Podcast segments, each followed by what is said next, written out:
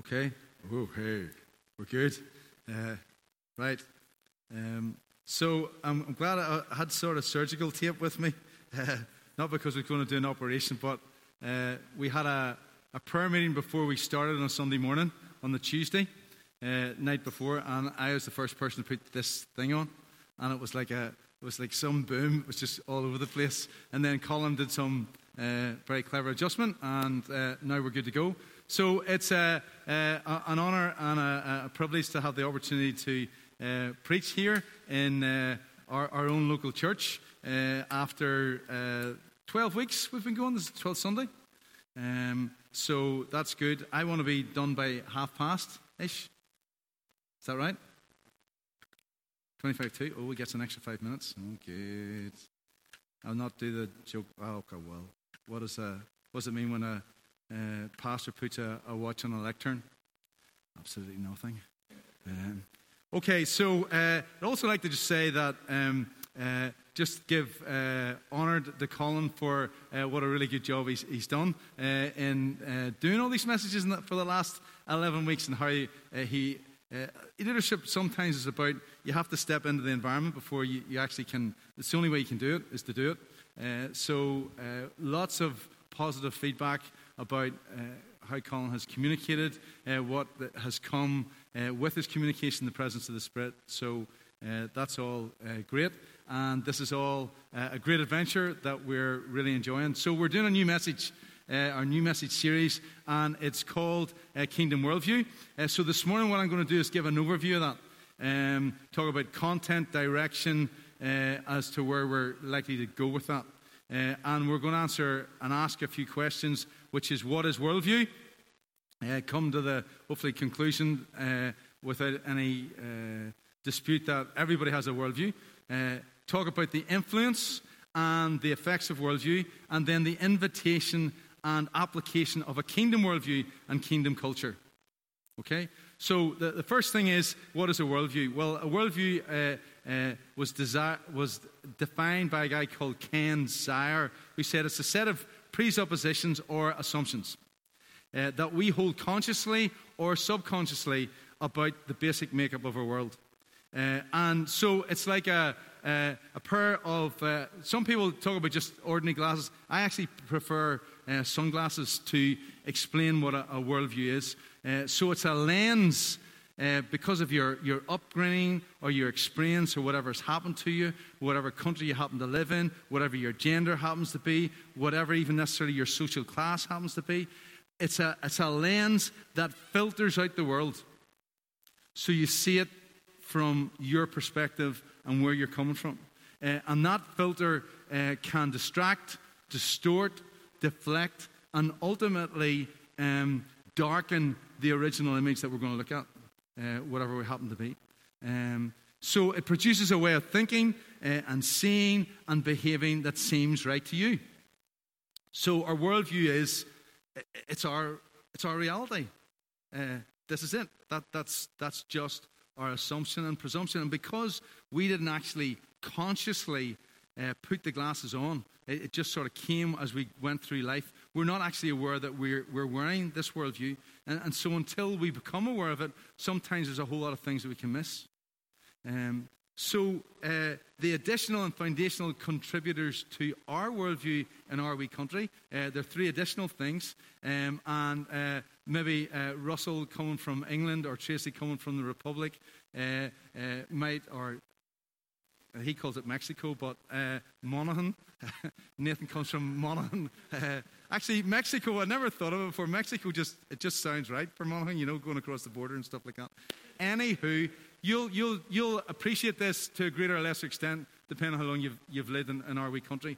Uh, but there's religion. Uh, in in uh, 2 Timothy 3 uh, 5, it says, holding to a form of outward godliness, religion, although they have denied its power, for their conduct nullifies their claim of faith.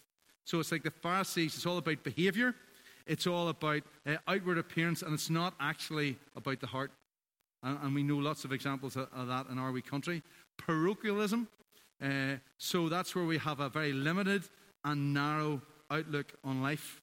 Uh, it's, it's what we know because this is where we live. So we, we know an iron, and that's the way it is. And uh, we sort of miss uh, what's happening in, in, the world outside because we're, we're very narrow in our outlook, even though we have access to the uh, Tinterweb and all the rest of it. Um, and then there's culture. Uh, the ideas, customs, and social behavior of a particular people or society. So uh, we're known for killing people with kindness. Uh, we're known for our Ulster fries, and, and we're known for uh, complaining incessantly about the weather. It's a glorious day, but oh, it's a bit warm in here, isn't it? You know, uh, we, have always got something a little bit negative to say uh, about the weather because it's always changing. The ultimate classic example of worldview will, would have been what's happened in the last week in our wee country and the, the death and burial of Martin McGuinness. Um, you'll see worldviews, and you'll see that the differences of worldviews abound, and some of them are very clear. So, for some people, way too orange, or, or way too green, uh, or way too gracious, uh, or um, uh, just uh, too liberal, or uh, so there's a whole lot of ranges. And if you happen to have the uh, opportunity, let's use that word, to listen to Stephen Nolan and hear all the different opinions that people would throw into things, it's all over the place. And people are talking about their worldview. And without getting into the detail of that, they can't see a problem with something, or, or somebody else looking at the same thing sees something completely different because of their worldview. Uh, and uh, in the simplicity of two worlds colliding, uh, the tragic circumstances of Westminster uh, during the week, uh, two worldviews colliding. Uh, and, and some of us just cannot possibly get our head. Why? Why would you take a car and just drive in it to innocent? Why would you do that? And, and their worldview is warped and distorted and darkened uh, very darkened that you would do that. Um, so we all have a worldview. Now, as we go in this series, what I really, really, what we really, really don't want you to do is to get into condemnation and judgment. Okay? It's not about that. It's just about simply pointing out how we look at things, how we, how we view things. Uh, uh, it's about who we are, uh, where we uh, have or are coming from. Uh, so in our wee country, uh, Apparently, your guy Grigg was voted the second best player in the European Football Championships, even though he didn't actually play. But the song of the football fans was so in- incredible, and they're known all, all, all, over the world as great football fans. And then, like him or loathe him, you've got Hugo Duncan. Like, like what's that all about? and then you've got the, the insanity of things like uh, Avenue and people looking in the outside and trying to work out. So hold on a second. So you're really saying that, that we nearly came to, this country nearly came to civil war because people wanted to walk through about 150 yards of road. That's what this is all hinging on. And, and it's like, what's that all about? That's all about worldviews. That's all about how we look at things, how we view things, and how we understand things. Uh, so, what are the influences and effects of worldview? Uh, well, the first thing is that, that it tends to produce a false reality. Uh, there's a guy called Professor Tim Sanders. I don't know if he actually was the founder of the Arrow Leadership Program, but he was heavily involved in it. And what he did was uh, he identified people, usually in their mid 20s to late 30s, uh, did a battery of tests on them uh, to find out what their weaknesses and their strengths were, and then help them to make a progression from being a, an ordinary leader to being an extraordinary leader. Okay? Uh, and what he discovered was uh, that there's fake good and there's fake bad. Fake good would be the 23 year olds just out of university going for the first job application, uh, job interview, and they're all singing and all dancing. Of course, they do that, absolutely zero experience, but they're selling themselves. It's fake good. Uh, and the other extreme would be fake bad, uh, which would be uh, where somebody is so down on themselves and so negative about themselves that what they present is, is just not true. And, and, the classic example in our wee country would be uh, somebody saying, Everybody in the room knows that they're gifted. Everybody in the room uh, knows something about them, but they're going, No, no, I, I just, uh, they can't receive it. Uh, or or uh, present you with uh, some glorious uh, food and, and, giving you an introduction about sorry, so your chicken's a wee bit dry and did this or did that. Uh, uh, that uh, we, we, can be quite negative about each other. Fake bad in Northern Ireland, the Northern Ireland culture, by this guy Tim Sanders said, it was so prevalent that they actually had to discard the test results from the people in Northern Ireland because of the way they looked upon themselves, very negatively, put themselves down, didn't embrace the reality of who they actually were because it was a false reality. So you can have a false positive reality. False po- positive reality is my life has fallen apart. Peter comes up to me and says, How's it going? I go, It's good, it's great, it's fantastic. Divorce and Hillary, but it's all good, you know. I was sleeping with this woman here, but you know, it's fine, everything's good, you know. Just total uh, false uh, reality. Uh, uh false positive reality. False negative would reality uh, would be um, things like uh, not too bad. Uh, which is actually, I suppose, the opposite of not too good, which is actually obviously not a good thing. But when we say not too bad, as the guy that used to answer the phone in the, when we were trying to buy a house, he phoned him up. He said, How's it going there? And he go, Not too bad. It's like, What is that? That's got, how many negatives are in that? Is that a good thing or is that a bad thing? I'm not sure. Uh, but we we have a, a, false negative reality. It's not actually that bad. It's not that much of a, a, a problem. Um, but what the, the uh, false reality does is it, it fuels and produces subjectivity over objectivity. So, subjectivity is based on or influenced by personal feelings, tastes, or opinions, depending on the mind or on an individual's perception of his existence. Objectivity is not influenced by personal feelings or opinions in considering or representing facts. It's not dependent on the mind for existence. It's actual, it's a matter of fact. it, it is. So, subjectivity gives life and right to our soul to dominate. That's our, our will, our mind, and our emotions. So, it's all about our position. It's all about our thoughts. It's all about our feelings. It's what it seems like, it's what it feels like, but objectivity is about what it is like. What it is like. So, what is the biblical kingdom worldview? And the invitation and application of that. Well, in Matthew 6 33 in the Amplified Version, it says, Jesus says, But first, and most importantly, seek aim at, strive after his kingdom and his righteousness, his way of doing and being right, the attitude and character of God. And all these things will be given to you also. Or in the message, it says, steep your life in God reality, God initiative, God provisions. Don't worry about missing out. You'll find all your everyday human concerns will be met. Steep your life in God reality, God initiative, God provisions, don't worry about missing out. You'll find all your everyday human concerns will be met. So, if we contrast that with the concerns that are not being met, uh, because in our lives we are not steeped in God reality. We've got, we're just not into the reality of God, His promises, His truths. God's promises are conditional on our response. John 8 32 says, Then you will know the truth. Jesus says, Then you will know the truth, and the truth will set you now, most people can answer that, that fill in the last word of that, that verse. But if we really knew that, if we really owned that, if we really knew the truth, we would be free. And we know that uh, it's, it's evident in how we live our lives that often that's not the case. We don't live with the, uh, we, we live with the non fulfillment of the freedom. So, what's the disconnect? Well, uh, how might we really know and own these truths? We need we need true perspective. We need to get the sunglasses that darken, that limit who God says He is and what He says He will do off and away. There's a biblical example of this in 2 Kings, verse 6. If you've got Bibles or on your phones or whatever, you want to look it up. It starts at verse 8, and it's about Elisha uh, and the Arameans. Uh, now, the king of Aram was at war with Israel. After conferring with his officers, he said, I will set up my camp in such and such a place. The man of God sent word to the king of Israel Beware of passing that place because the Arameans are going down there. So the king of Israel checked on the place indicated by the man of God. Time and again, Elisha warned the king so that he was on his guard in such places. This enraged the king of Aram.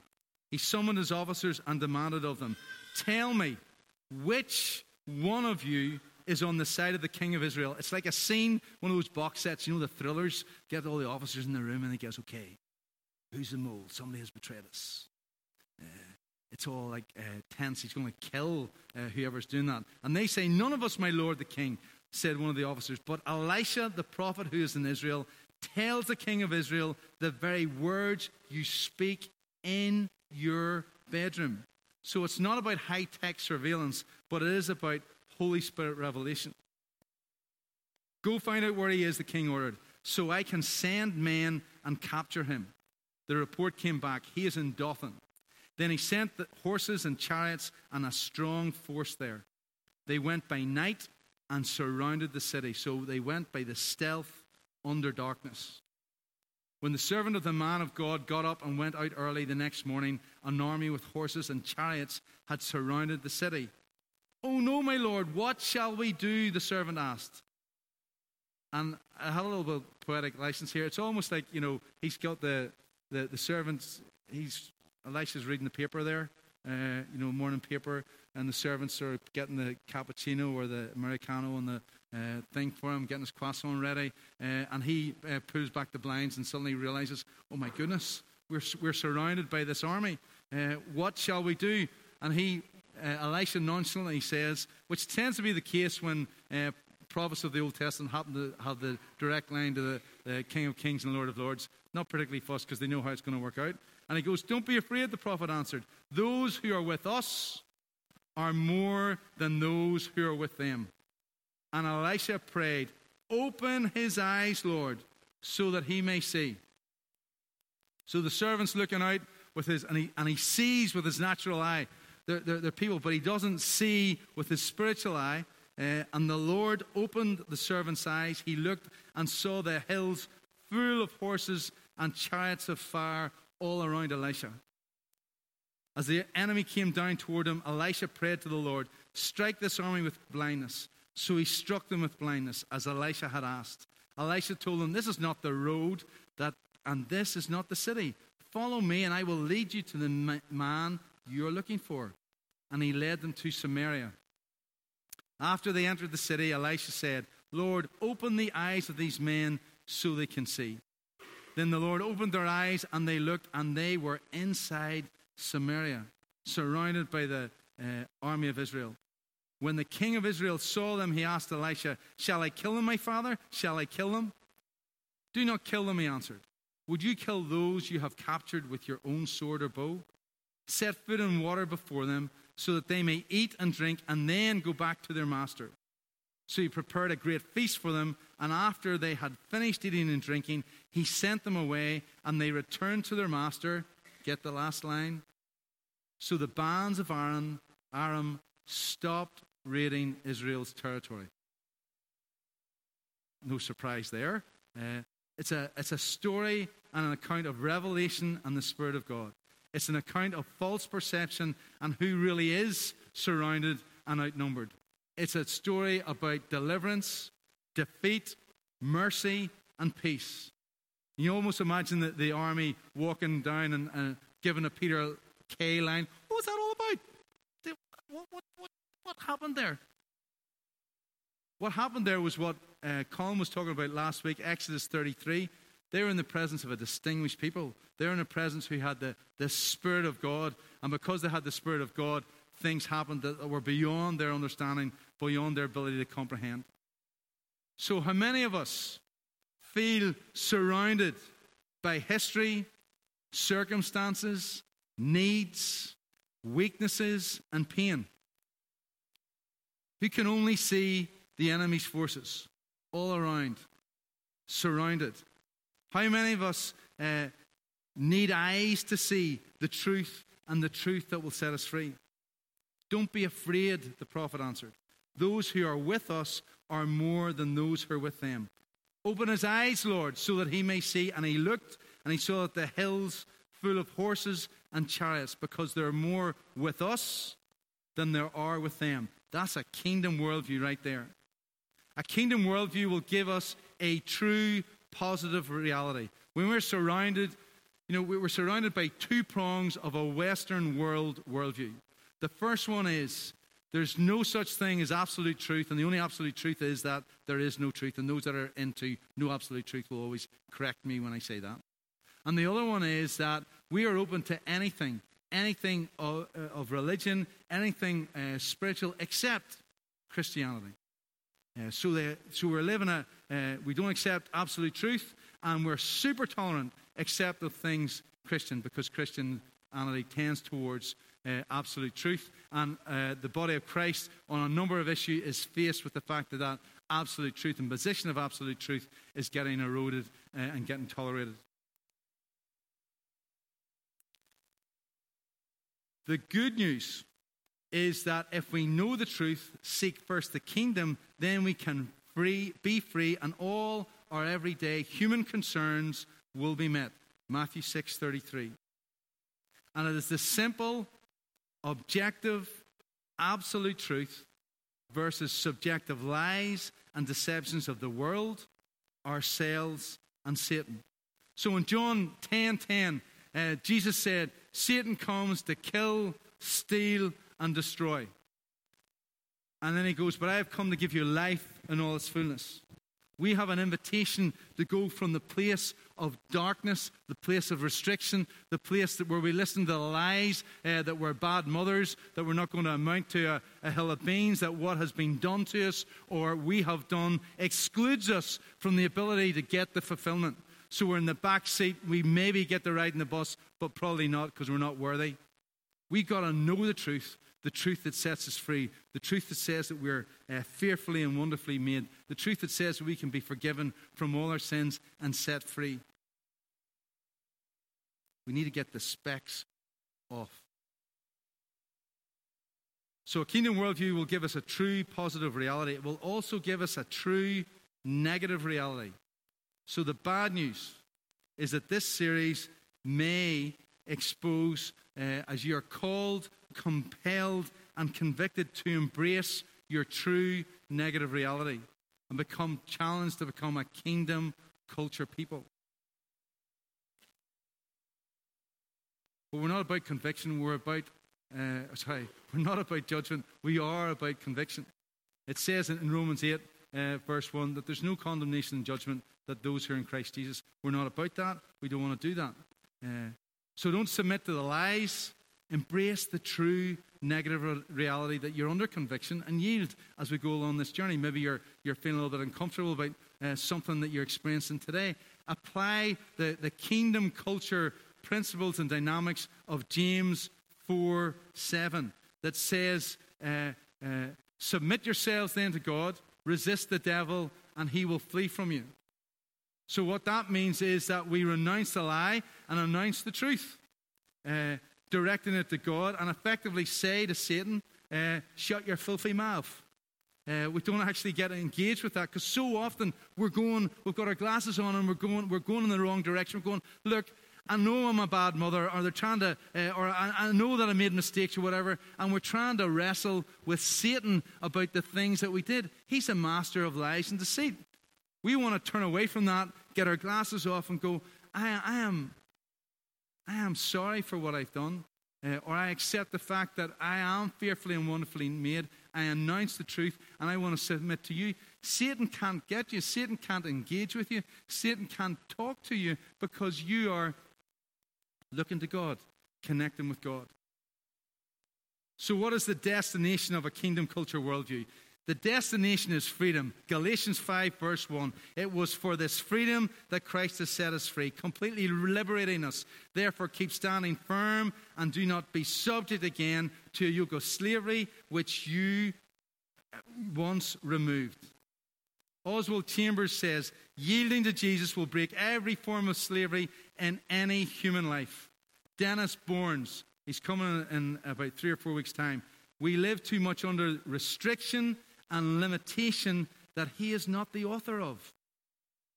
And freedom is not a thing, it's not a better life, it's the very Spirit of Jesus. 2 Corinthians 3 17 and 18. Where the Spirit of the Lord is, there is freedom. And our destination, our destination, our destination is to be more like Jesus.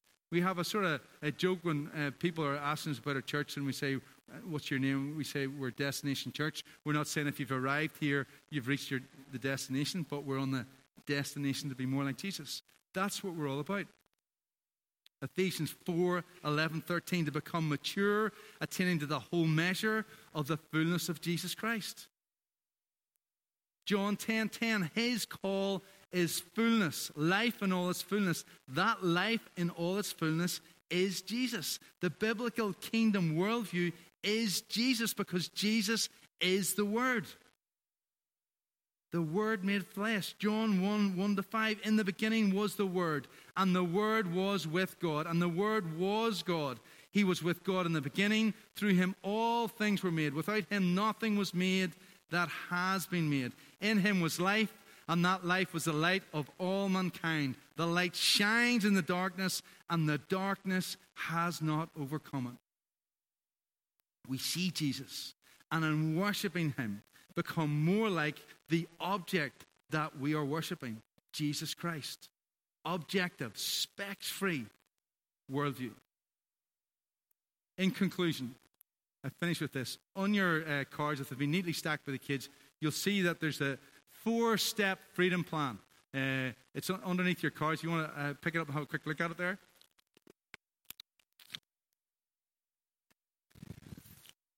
It came from, the, uh, from Dennis. Uh, the, the first four verses that he learned. Uh, the, the, encouraging thing about the house of AMI and the house of DCB is the person that really uh, was the founder member of it, had a life that was significantly more messed up than most of our lives have ever been or ever might be. Absolute disaster, rock bottom, met Jesus, got into a relationship with him, uh, found the church that restored him, uh, found his, he got his, his family and his, his, his, wife back together. It's a great story, but he learned these four verses. First, verses, first four verses he learned. He learned hundreds of verses in the first year of his uh, relationship with Jesus. I have, uh, in my profession, I am an optometrist, and I was just trying to work it out. I reckon that I have written a spectacle prescription for 90,000 plus people in my career to date, give or take a few thousand. Right? Uh, I have had people uh, uh with a very mild prescription who got a, their first pair of glasses stand at the front of, of our, our, work, and, and, they're looking like this, and then they put their glasses on, and they go like this. I've had a guy that, uh, so a lot of people uh, who are short sighted, they're, they're probably between three and six units of short sightedness if they're very short sighted, roughly speaking, right? Uh, I had a guy who had a prescription that was 25. I increased his prescription by five units, five diopters. Russell knows about this.